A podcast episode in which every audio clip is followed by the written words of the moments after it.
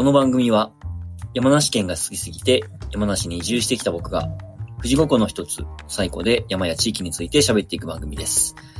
はい。というわけで今回も古民家エドルートフィールドの林と、富士山自然遊びスパイシージャムのメッシーさんで、えー、二人で喋っていきたいと思います。メッシーさんよろしくお願いします。よろしくお願いします。はい。というわけで今日はですね、えーはいはい雨乞いというテーマなんですいけれども、やいやいやいや。雨乞いってまあ言葉自体はね、えー誰もが知ってる、まあ、そうですね。雨を乞うってことだと思うんですけど、そう。雨乞いの儀式っていうのは今はちなみにやられてるんですか？今日の雨乞いの儀式は、まあ、最高。このね、はいルートフィールドのある最高を中心にお話ししようと思いますけど、はい。今もね、えっ、と、やってますね。そうなんですね。そうそれは知らなかったですね。で、まあ、昔とはね、ちょっと当時とは、えっ、と、形式が少し違ってね、はお祭り的なあニュアンスではいはいはい現在はやってイベントますけどチックな感じですね。8月2日だったかな、最古の古城祭って言ってね、はいはいはい。湖の上に花火が上がったり、はいはいはい。まあ、今年、去年、一昨年うんうんも、まあ、コロナの関係でね、中止になったかと思いますけど、はい。はい、そういうのが、あーで、えっ、と、最古における雨乞いの儀式っていうのは、このね、富士五湖地域、すべてにも関わってくるんうですけど、ーん。もう富士五湖地域す、雨とか水を乞うための聖地になっているものがう、ん最古の青木ヶ原樹海の中にある竜宮洞穴というね、はいはいはいはい。ものがあります。はい。ね、リスナーの方もね、あの、もしかしたら来たことあるよとかいう人いるかもしれないですけどね。そこが聖地です。うーん。ここは、瀬の海神社ってはいはいはい。ご存知ですか、はい。もちろんかつて、このね、西湖と隣の小路湖はいっ。ていうのが繋がって、まあ、もっと前は元栖湖も繋がってたわけですけど、うんうんこの3湖の元になったのが、あまあ、瀬の海っていうねうん、湖があって、えー、それから名付けられたんだと思いますけど、瀬の海神社。で、その、えー、ご神体って言いますかね、神様は、豊玉姫の御事っていうはいはいはい祀られてますね。で、そのご神体になっている、おなんて言えばいいのかな、本山っていうか、うん。大元が竜宮洞穴って場所ですね。瀬の海神社って神社って名前ですけど、あれです、社殿とかはない。はいはいはいはい。鳥居があるだけでう。んすごく、あの、珍しうん。い形式の神社ですね。ちなみに、まあ、わかはいは、まあ、歴史のことなので、まあ、分かってる範囲って限度があると思うんですけども、うん。分かってる範囲でその雨乞いの儀式っていうのはどれぐらい前からやられてるの？これはですよ、はい痺れますよ。おおいい質問しちゃいました。いい質問が来ちゃいましたね。これね、はい今日はもう飯かかってますから、もう大好きなテーマでもう興奮してるから。これね、あの、すごい話で、はい。えっ、と、今からですね、はいおよそ1100年前から始まってます。おー、だいぶですね。これね、えっ、と、まあ、これ伝説っていう風な書き方をされているんで、はいどういうことって感じなんですけど、い西暦913年はいに干ばつがあって、はい。日照りですね。はいそれを、えー解消するために、えー最後の竜宮洞穴に豊玉姫の御事をお祭りした。うんっていうのが残ってるんですよ。う。そう。だから、その頃には竜宮洞穴は豊玉姫の御事を言って、えー神事が毎年行われていたであろうとされています。だから1100年の歴史がある。神社だし、はいはいはい。1100年の歴史のある雨乞いの儀式。はい。しかもさっきも冒頭で少しお話しましたけど、形は変わっていても、今現在も進行形で毎年行われているっていう、やばいですね。これ、すごくないですか？すごい話ですよね。すごいです。いや、僕、その1100年前からあるっていうのもすごいなと思ったし、えリスナーの方ご存知かどうかわかんないですけど、富士山が前回1200年ぐらい前に噴火したんですよね。えそうですね。富士山のふもと長尾山って山がね。そうですよね。で、ふあの、西湖と小路湖が分断されたのがそのあたりなんで、そうそれから100年ぐらいでもうそういう儀式が始まっているっていうことが、そうです、そうです。これ、あの、順番に行くと、800、西暦864年はいはいはい。に、その、今言った長尾山の噴火、富士山の麓の噴火が起きて、湖分断されてっていう、青木ヶ原溶岩流っていうのが流れましたけど、はいえっ、と、それが2年後に終わるんですよ。866年。はいはいはい。で、起きた時には、この今、年場地区ね、うんルートフィールドのある年場地区に住んでた人たちも、えっ、と、避難をしてうん、この地域から逃れるわけですけど、うん戻ってきたのは10年後ですね。ああ。にはもう戻ってきて、はい元通りの生活を始めて、うん。で、今まで湖だったところがう、ん。一気に岩の大地に変そうですよわったわけですよねね。。今でこそ当たり前のように見てますけど。もう今のように当たり前にね、森が広がってってっていうのが当たり前ですけど、当時はもう水平線が見えるんじゃねえかっていうぐらいはいの大きな湖で、その奥に富士山があるっていうようなケース、時期だったわけですよね。そうですよね。そこが急に岩の大地になって、はい。で、一応その岩の大地のところもみんなやっぱり調査に行ったわけですよね。はいはい。で、その時に竜宮洞穴を多分見つけてこりゃすごい。ぞっていうわけで、うん。まあ何か神秘的なものを感じて、えー、後々のようにね、913年だからおよそ50年ぐらい後に、まあ、干ばつが起きた時にそういうことをした、神様をお祭りした。うん。そういうのが歴史背景にあるみたいですね。うん。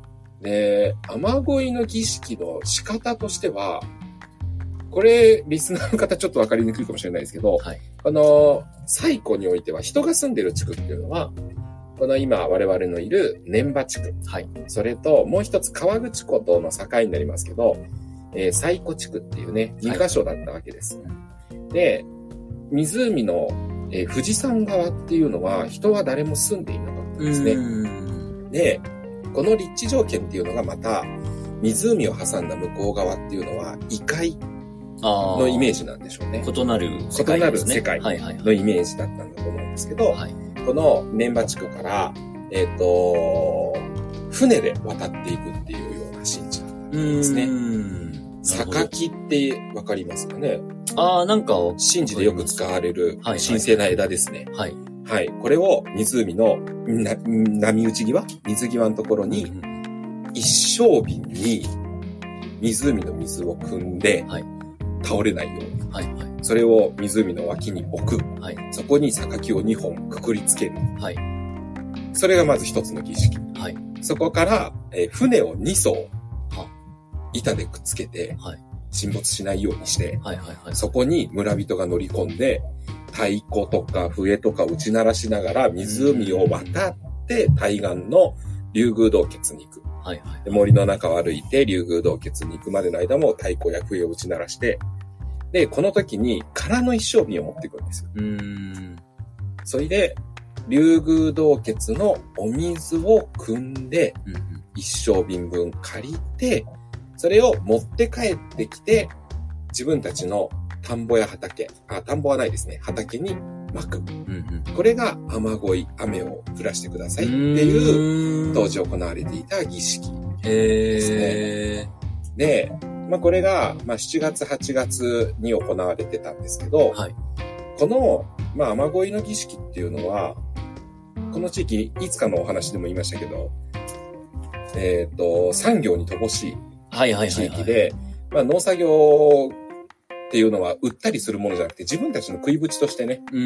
確保する分じゃないですか。はいはいはい。干ばつはものすごく恐ろしいわけですよ。はい。日照りが続くと。はいだからそういうのがされてたわけですけどう、んで、まあ水をまいて、これまたすごいんですけど、実際に雨が降るんですよ。うんうんうんうん。さっき現在もやってるって言ったじゃないですか。はい。8月2日の古城祭が起きて、えっ、と、2日以内には雨が降りまうす。これちょっとね、嘘か本当かわかんないですけど、一回あの、僕もね、神事を拝見させてもらったことがあるんですよ。よで、その時に参加してる方に、まあ、インタビューじゃないけど、話を聞いて、そしたら、過去20年間の間に、はい2日以内に雨が降らなかったのは1回だけだって言ってました。へー。それぐらいのパワーがある儀式なんですね。今は少しね、あの、昭和の40年ぐらいまではさっき言った船で渡ってっていうのをしてたって聞いてます。それ以降は形を変えて、はいはい。まあ、湖の向こう側に、あの、西湖民宿村っていうね、人が住む地域ができたんで、はいはいはいそこから、あの、瀬の海神社の参道を通っていくっていう簡略化された儀式に変わりましたけど、今も現役で続いていて、うんしかもしっかりと効果が出ている。素晴らしい雨乞いの儀式ですね。えで、この一升瓶でお水を借りてくるって言ったじゃないですか。はいはい。で、畑とかに巻いて雨が降ったら、その雨を今度、一升瓶2本に汲むんですよ。はい。で、そのお水を持ってまた、竜宮洞穴行って、はい。竜宮洞穴に今度、お水をまく、おお返しみたいな。としてね、はいはいはい。倍返しするんですよ。はいはい。倍返し。倍返しなんですよ。ちょっと古いけども。そう。そういうのがね、あのこの雨乞いの儀式。ですねね。で、実際にこうやってすごく効果のある儀式なので、はい。この西湖だけに限らず、川口湖でも、元栖湖、小路湖、えー山中湖、はいあとはもう一つ、推しの八海はいはいはい。もありますけど、こういうところでもみんなね、あの、わざわざ西湖まで水を借りに来たんですよ。ええ雨乞いをするために。効果がすげえぞっていうことそう。効果がすごいぞってわけで、わざわざ、あの、林さんなんかほら、この間ね、富士五湖全部走るっていうのが、距離感分かってると思いますけど、はいはいはい。西湖から山中湖、はい。あ例えばまあちゃんと記録が残ってるのは推しのはい八海がありますけど、推しのまで行こうと思ったら、はい今はね、道路がありますから、はいはい。まだまだいいですけど、はい当時はもう道なき道もあまあるだろうし、そうですよね。野を越え山を越え、湖を越え、はいはいはい。ここまで来る。この辛さですよね。そうまでしてでもやっぱり、えー、最後の竜宮洞穴でお水を借りることに意味があった。わけですよねすごいですね。そう。1100年前からやってるっていうのがね、うーん。まあ本当かどうかはわからないけれども。いやーでもありますよね。ねえあの伊勢神宮の式年遷宮とかでも確か1300年前とか笑われてると。そうですよね。そうそうへー記録が残っていればね、ちゃんとわかるしう。んすごい。はいはい。一升瓶でその竜宮洞穴から水を一本分もらってくるっていう話だったんですけど、はいはいはい、はい。竜宮洞窟に水があったんですか？そう。これもね、ああのーちょっとね、言っていいのかどうかっていう話にもなるんですけど、はい。竜宮洞穴っていうのは、まあ、溶岩洞穴っていうふうにね、言われるんですけど、溶岩流が自然に作った洞窟で、長さは、えー、一応ね、60メートルあるんですよ。ん洞窟の長さ。はい。林さん行ったことあるからわかると思うんですけど、はえっと、降りていくと、穴の中にお社があるんですが、はい。あの降りていく距離どれぐらいありそうですか ?60 メートルあると思います？降りてく距離？い降りていく。やもう全。然10メートルぐらいじゃないですか。10メートルぐらいじゃないですか。はい。だから残り50メートルまだあるんですよ。そうですよね。竜宮洞穴って。はいはいはい。で、えー今は入道禁止なんですけど、はい当時はまだ奥があって、はいはいはい。そこに水たまりがあー、なるほどなるほど。ですね。そういうことですね。そう。で、まあ一応ね、あの現在も奥まで入ることができれば見れます。うーん。はい。まあそっか、でも、鳴沢氷結とかもつららが中にあるぐらいだから、まあそうですよね。水はあってもおかしくないですよね。そうそうそうそう。すごくね、水は、あの、滴ってきますからね。ね。だまあそういうのをい一滴ずつ集めたっていう可能性はあります。近近代に入ってからは昔は、湖の奥のお水を汲んでたんでしょうね。ね。で、まあこれもちょっとね、溶岩洞窟って言ったでしょ？はい。溶岩って穴だらけなんでめちゃくちゃ水はけがいいんですよ。そうですよね。本来は水たまりができないんですけど、これも竜宮洞窟っていう洞窟は、洞窟はものすごく気温が低くて、はい年中、あの、実は氷が見られる。ような洞窟なんですよ。はいはい夏でも氷があって、氷が張っている上に水たまりができているから、はいはい。水がそこに残ってるっていう、まあそういう奇跡もあって、はいはいはい。あそこはいつ行っても水があるっていうのが、また一つ、水の神様を祀る理由になったんじゃないかなと思いますねな。るほどね。そう、どんな時に行ってもあそこには水がある。はいはいはい。で、また、もう一つは、その周りにある青木ヶ原樹海は全部、今言ったように溶岩だから、水はけが良くて、水たまりとか、そういうのは一切できない土。なのにもかかわらず水があるっていう奇跡にやっぱりすがったんじゃないですかね、皆さんね。まあ、目の前にものすごく広大な湖っていうね、はいはい。水がめがあるわけですけど、はいはいはい。それでもそういうのにすがったっていうわけですよね。そう。そういうのが、まあ背景ですね。確かにある、もう当たり前のように湖にある水じゃなくて、うんそういうありえなそうなところにあるから、こう奇跡的なもそうそうそうそうそうて、そう。同じ水でもやっぱ価値が違うってそう、ことですね。価値が違う。新精度が違うってわけですね。で、さっきまでね、これもまたね、ちょっと不思議ですけど、はいまあ、田畑のね、植物が枯れないように雨乞いをするってわけなんですけど、すぐ目の前に湖があって水がいつでもあるわけじゃないですか。まあそうですよね。なんでそんなことしたんだろうなっていうのはずっとね、ありますね。で、もう一つね、雨乞いっていうと、はいやっぱりイメージは雨を降らせてくださいはいはいはい。が強いと思うんですけど、そうですね実はそれだけじゃなくて逆もあるんですよ。雨を降らせないでくださいです。そう。雨を降らせないでください。やましてくださいっていうお願いも雨乞いの儀式としてあるんですね。へえ。で、今年なんかもそうですけど、はい長雨が続くと、湖の水位が上がるはいはい。じゃないですか。はい。この富士五湖、これね、全域がもう同じ問題を抱えてますけど。水を他に流す、減らすための方法っていうのがほとんどなかったので、昔はう。ん溜まる一方だったんですよ。うん。で、溜まってしまうと、要するに、今いるこの年場地区も、家が水に浸かるってわけですね。今でこそ水位はこの高さですけど、はいはい昔はもっと高かったですから、うん今の湖岸の道路うんは湖でしたから、うーん。あ、そうなんですね。そうです。100へー年、200年ぐらい前かな、まではもう全部水に浸かってた場所なので、そう。だからあっという間にここ、人の住んでるエリアは水に浸かっちゃうってわけですね。だから雨を止ませてください、どうかお願いしますっていうのも、一つこの地域ではあった雨乞いの。へえ。ですね。面白いですね。そう。で、まあそうやってね、最古の竜宮洞穴っていうのが、まあ、どうしてもこの地域で雨乞いで語るには外せないうん。スポットなわけですけうど、ん。もう一つ実は、これお話ししてなかったですけど、はい面白い雨乞いの儀式っていうのが、はい。この地域にはあってですね、はい。えーっと、はいから、え川口湖の方に抜けていくのに文化道トンネルっていうのを通って、うん坂道下って川口湖に行くんですけど、はい。あそこの土地は長浜という土地なんですが、はい。はい。はい。ここにある神社知ってます？林さん。神社？神社。おっと？ランニングを走っているけど、見ちゃいないかな？神社はちょっと存在気づかなかったです。気づかなかったですか、はい。これね、あの、貴船神社っていう神社があるんですああ、けどなん、か名前は見たことある気がしますね。聞いたことありますかね、はい。これあの、リスナーの皆さんもね、あの、もしかしたらお家の近くに貴船神社。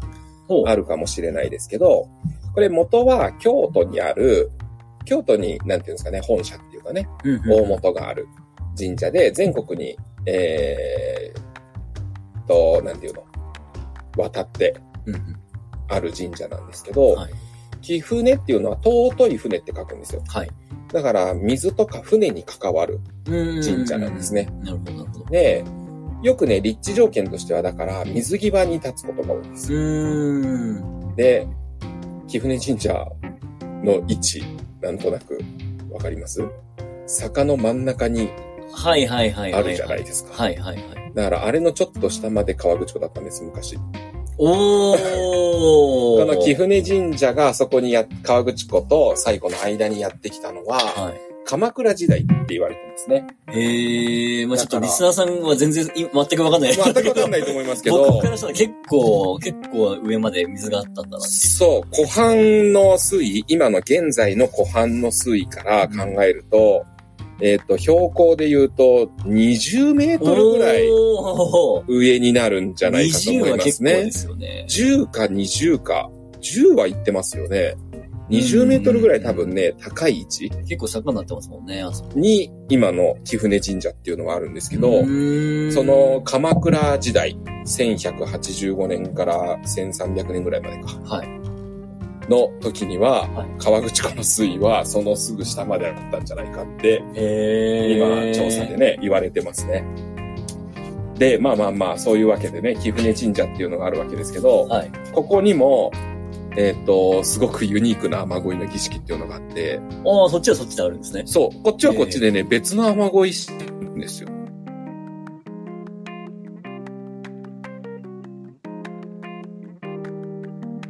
り的な感じで、今も続いてますけどう、ん形を変えてね。うん。はい。当時はどういうのをしてたかっていうと、お堂にある、えっ、と、お地蔵様。はい。これを村の、えー、若い力自慢うん。に担がすんですよ。結 で構、バチ当たりそうですけそうどね。、肩に担いで、もっと罰当たりなことしますよ。そのまま坂を下ってって、湖に投げる。え、絶対ダメじゃないですか、それ。絶対ダメなやつじゃないですか。ドバーンって湖に投げ込んで、で、雨が降ったら引き上げるんです。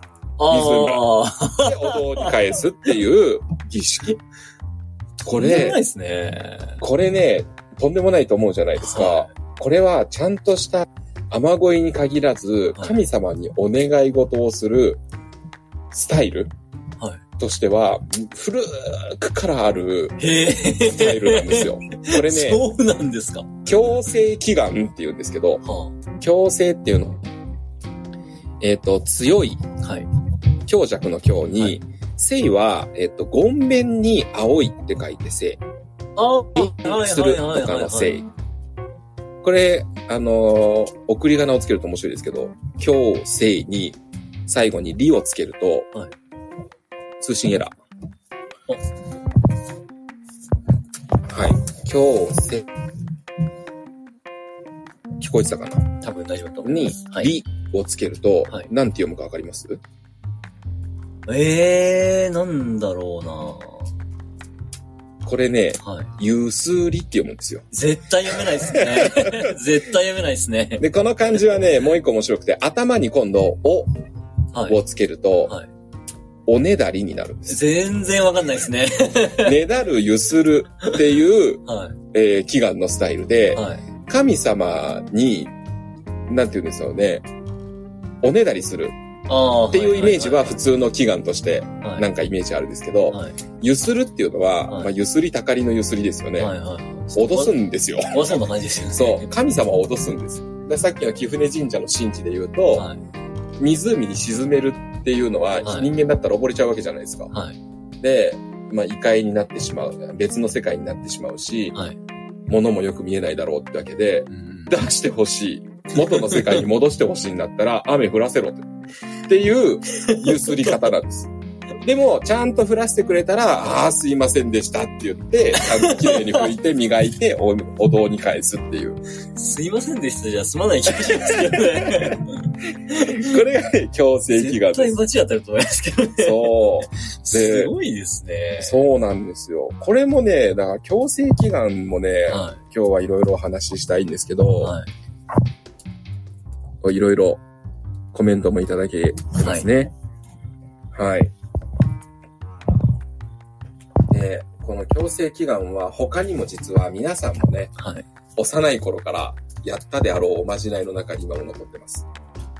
おまじない。そう。例えば、遠足の前とかに、はい。明日雨が降らないといいなと思って窓際に吊るしたものありますよね。てるてる坊主ですね。てるてる坊主。はいはいはい。てるてる坊主って、はい。えっ、と、ね、布にはい。玉を入れて、はい人型を作って、はい。それを吊るすじゃないですか。吊るしますね。これは、おろして欲しければ雨をおろせ。雨を降らせろっていう 怖っ。脅しなんですね。へえ。あるいは逆さにすると、えっ、と、雨を止ますとか、雨を降らすとか、なんかいろいろあるじゃないですか。そそれも全部元に戻してほしいんだったら、俺の願いを聞いてくれっていうスタイルですね。強制祈願。なんですかね、この日本人のなんかこう、自然を尊う一方で。そう、一方でね、対等であろうとするっていうか、すごいですね。そう、尊いものとして捉えながらも、あのーすごい方法を使ってやったりね、しますね。いや、なんかそういう儀式とか考え方みたいのが、どういうその背景で生まれてきたのかめっちゃ気になりますね。ね誰が最初にやり始めたのかとか。てるてる坊主はどうなんでしょうね。あと、もう一個あるのはだるまですよね。あー、目入れるノルマですね。そう、目を入れるだるま。いあの、目を入れるっていう行為が、はい要するに強制祈願ですけど。最初目が入ってない状態で来るじゃないですか。そうですね。で、あれに、これがすごくいやらしいなと思うんですけど、はい。片目だけ入れるでしょ？あはいはいはいはい。これ、目が見えないっていうのは、はい。神様にとってっていうか、生まれた時から目が見えなければ、世界を知らないんだから不自由ないじゃないですか。ああ、なるほど、なるほど。あえて固めを入れることで、世界を知ってしまって、固めだと不自由でしょ？はい、はい、はい。ね、願いを叶えてくれたら、両目入れてあげるよっていう、ゆすり方ですね。なんすか今日ちょっとホラーじゃないですか。これね、あの、皆さんそうとは知らずというかね、そんなことは知らず、普通にやってきたし、メッシーもやった覚えがありますけど、はい。実はそういう、う祈願のスタイルなんですね。ええそう、神様を脅すことで願いを叶えさせるっていうね。雨乞いという、お便りですね。雨乞いというタイトルから、人柱を想像してたので、ちょっと、ほっと、でも神様、うー そう、なんか複雑ですよね。人今の話を聞くと。そう。でまあ、人柱とかっていうのも、はいまあ、イメージとしてある人が多いと思いますけど、うん。ほとんど実はしてないっていうふうに言いますね。うーん。あの、全国的に見ても、人柱を使って、えー、やるっていうのはしていなくて、その代わりにしているのが強制祈願ですね。そう神様に供物を、人間を捧げるぐらいだったら神様を脅そうぜっていう、まあ、ヒューマニズムっていううか、ーん。そういうのは感じますね、なんかね。物語として美しくするために、まあそういう風な物語になっているものが多いっていうのは聞きますけどね。。瞳悟空的な。ああ。そう、雨乞いの儀式としてはあんまりやらない。みたいですね。いやー、日本人ちょっと謎だな謎。こう日本人の宗教観っていうか、シャーマニズムっていうかね、はすごく不思議で不すね思議で。すね。なんかいろいろ混ざってますもんね。そう。いろいろ混ざっているし、そんな方法あるっていう、なんか180度を考えと違うような方法を使ったりとかね。これがすごく、あの、ユニークで面白いなと思いますよねそう。でそういうことを考えると、その貴船神社の雨乞いの儀式を考えると、最古における竜宮洞穴でのね、はい。この雨乞いの儀式がいかにこう、なんか、神様を、たっ飛んでいるかっていうかね、あの、スタンダードですよね。スタンダードなやり方だなと思いますよね。まっとうな感じしますよね。うんまっとうな感じがします。ねえ、竜宮洞穴からお社持ってきて最後に沈めるって聞いたら、まあ、そうじゃないっていうね。うん、まあ、神様の位の高さとかっていうのもきっと関係したと思いますけどね。位の高さで言うと、豊玉姫の御事、竜宮洞窟の方が位は高くて、うん。貴船神社に祀られているのも水の神様ですけど、位としては、あー少し下の位になるのかな？になるんで、まあそういう違いとかもあるのかもしれないですね。だから同じような儀式をするわけにはいかなかったとかいう背景とかね、うん。のもあるのかもしれないですけどね。へえ、面白いな。いや、なんか日本ってすごいその各地方によって、地域によって、ええいろんなそういう儀式とかお祭りとかってあるじゃないですか。ありますあります。なんだこのお祭りはみたいな。そうそうそう。ねえ、すごいなんかお面かぶってるやつとそうか。。生ハゲとかもね、ねえすごいお祭りだなと思いますけどね。こんなに狭い国なのに、こうんんだけ多様な文化とか、いろんなね、ね歴史があって。神様のあり方も、もう八百万の神ですからね。本当ですよね。ね何にでも神様はいるって考えで。山梨だと、まあ、一個お話しましたけど、道祖神とかっていうね、んはいはいはい。のも、あの、神様の関係としては、うんすごく身近にあって、うん生ハゲなんかも、ちょっと話はずれますけど、道祖神の一種ですからね。ああ、そうなんですね。道祖神信仰から来てるって言われてますね。へー秋田とか東北のやつのね。いや、その辺なんか各地方のお祭りみたいなのを調べていったらめっちゃ面白いでしょうねえ、すごい面白いと思いますよ。よ。だから調べるのにすごく労力がかかるんですけどね。ね。そう。地元の人でですら知らないこととかそうです、そうです、うそうです、そうです。本当にあの、皆さんの地域もね、今、地元じゃなくても新しく住んでね、新天地でっていう方も、ぜひね、その地域のお祭りなんかにも見て参加してもらうとね、うん。とんでもない驚き、発見がうん。ありますよね。特にこの地域あの、歴史がね、どこも古いものが多いんでね、さっきも言ったように1100年だとか、うん。ねえ、凄まじいものがありますから、そういうのを追っていくとめちゃくちゃ面白いですね。なるほど。いやー、雨乞いっていうワードだけでこれだけ話を膨らましたメッシーさんがすごいですね、やっぱりね。僕、ね雨乞いでなんか話せって言われても、全多分5分も喋れないと思います。これね、好きなテーマなんですよね、雨乞い。素晴らしいですね。雨乞いとセットで強制祈願は語らずにはいられないし。ね強制祈願え。うね。ゆする、だからメッシーもね、あの、初めてその強制祈願っていうものに、はいはいはを知ったときは、マジで衝撃でしたよい。い。やーですよね。今の多分リスナーの皆さんと同じですよね。マジ、てるてる坊主ってそんな意味だったのとか、え、俺、だるまに目入れたことあるけど、みたいな、その衝撃ったらなかったですよね。本当に。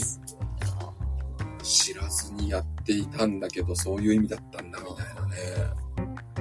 そう、そういうわけで、ちょっとね、熱く語ってしまったのいやいやいや、まくし素晴らしいです立てちゃいましたけどね。も。今日あの、まあ、リスナーさんには見てないですけども、メッシーさんあの、分厚い資料を持ってきてくださったにもかかわらず、今何にも見ずにずっと喋ってましたからね。それがすげえなと思って。な一、一文字も見ずに喋ってましたからね、ずーっと。この資料は何なんだっていう、ちょっと個人的な疑問がありますけど。これはあの、林さんにお見せするために、そうなんですね。えーこういうものがあるんですよ、ものすごい分厚いいファイルが今僕の目の前にあるんですけど、そうです結ね。局今の話もう全く、えーこの資料いや、はですね、すごいですね。この全知識140ページぐらいになってますね、この資料はね。すごいですよ。はい。これ、富士河口小町が出してる、古の小道っていうね。はい。まあ、こういう地域の歴史とかそういうのを集めた資料ですけど、渋いですね。渋い。まあでもすごいのはこういうのを作る人ですからね。まあまあまあまあ、確かに。うん。作って後世に残すっていうのは、やっぱすごいことですよね。嬉しいもうじじいになってもこういう話をしないと、若手に向かって、いいから俺の話を聞け、つって。その頃にはだいぶ横暴なじじいになっているような気がしますけどね。あ、もみじさんからコメントいただいてますね。お便りが。お便りはい、ありがとうございます。はじめまして、メッシーさん、林さん、とても面白く聞かせてもらっています。今日は間違えて手を挙げずにお手にしました。そっか、あの、前回ね、前回そうですねもみじさん、そういえば手を挙げていただいて。手を挙げていただいて、はい。あの、招待したら招待中みたいな感じだったんで。これは間違えたのかな？なんつってね。はい、はい、やっぱり間違いでしたね。よかったよかった。何度あ、もでも今週も聞いていただいてありがとうございます。えーありがとうございます。今もたくさんの方が聞いていただいて、そうですね。いやー、なかなかちょっと認知度も上がってきて嬉しい限りじゃないですか。そうですね。ねえ。ぜひ来週も9時半から、はい。はい、やっておりますんで。特に、あの、お休みしますっていうお知らせがない限りは、あの、毎週この時間に木曜日必ずややりますので、あの、時々ね、僕の通知がええ忘れちゃってる時とか、ええあの、なかなかできない時があるんですけど、そうです。はい。メッシなんかはその通知を聞いて今日のネタはこれかってわかる。わかるっていうかね、思い出すっていう時があるんでね、すごい慌てる時ありますよね。8時とかに通知を見てね、やべやべ、あと1時間半。まあ今日なんかそのパターンでしたけどね。最高ですね。そんな感じで、はい来週もお届けしていきましょそううですね。ね。じゃあちょっとまだ生放送の時間はもう少しありますけど、収録自体はじゃあこれで大丈夫ですか、は話し残したこととか。話し残したことなんていっぱいありますけど、今からまくっても無理だなっていうぐらいですね。わかりました。じゃあちょっとある程度区切りがいいところで、はい一旦収録はこれで終わりにしたいと思います。はい。はい。えー、では、 Voicy でお話した内容や最後についてのご質問などはコメント欄か SNS の DM で随時お待ちしております。このラジオが面白いと思っていただけたら、いいねと、えー、と、SNS のシェアもぜひよろしくお願いします。ではまた来週お会いしましょう。さよなら。さよなら